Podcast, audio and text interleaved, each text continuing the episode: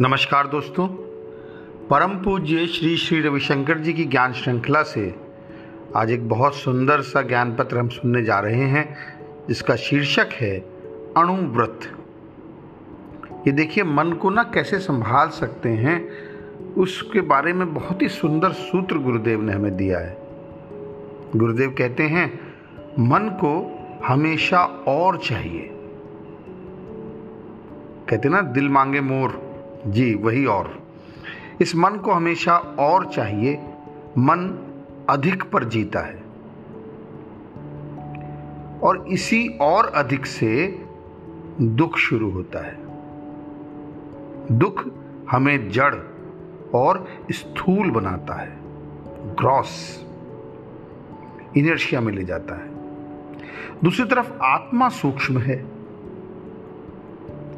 तो स्थूल से सूक्ष्म तक जाने के लिए, ग्रॉस से सटल तक जाने के लिए सूक्ष्मतम जो सबसे छोटा है, उससे गुजरना पड़ता है, वो है अणु।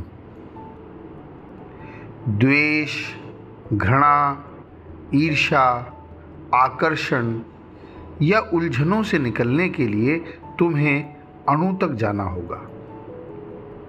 इसका क्या अर्थ हुआ? अणु तक जाने का अर्थ है कि इन सभी के एक छोटे से अंश को स्वीकार कर लेना। अब जो चीज़ आपको पसंद नहीं है, उसे स्वीकार करना मुश्किल हो सकता है, पर उसका एक बहुत छोटा सा अंश, एक अणु, आप निश्चित रूप से स्वीकार कर सकते हो। जिस क्षण तुम उस एक अणु को स्वीकार करते हो, तुम परिवर्तन देखोगे। इसे ध्यान की अवस्था में करना चाहिए। मान लीजिए आप किसी से प्रेम करते हो तो तुम्हें वो और अधिक चाहिए, पर फिर भी कोई संतुष्टि नहीं मिलती।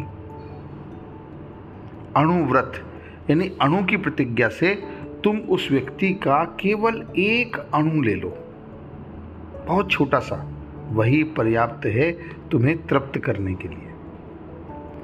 देखिए, नदी विशाल है, पर एक घूंट ही प्यास बुझा देता है। पृथ्वी पर इतना आहार है, पर थोड़ा सा भोजन हमारी भूख मिटा देता है। हमें थोड़ा ही चाहिए।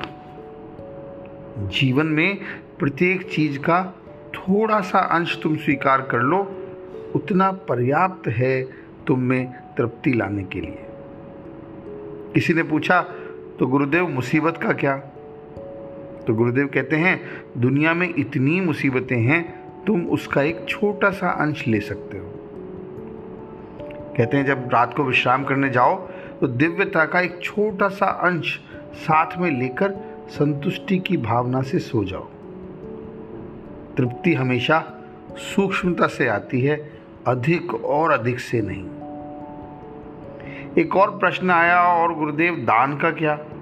तो गुरुदेव कहते हैं, छोटा सा अंश तुम लो और बाकी दे दो। Música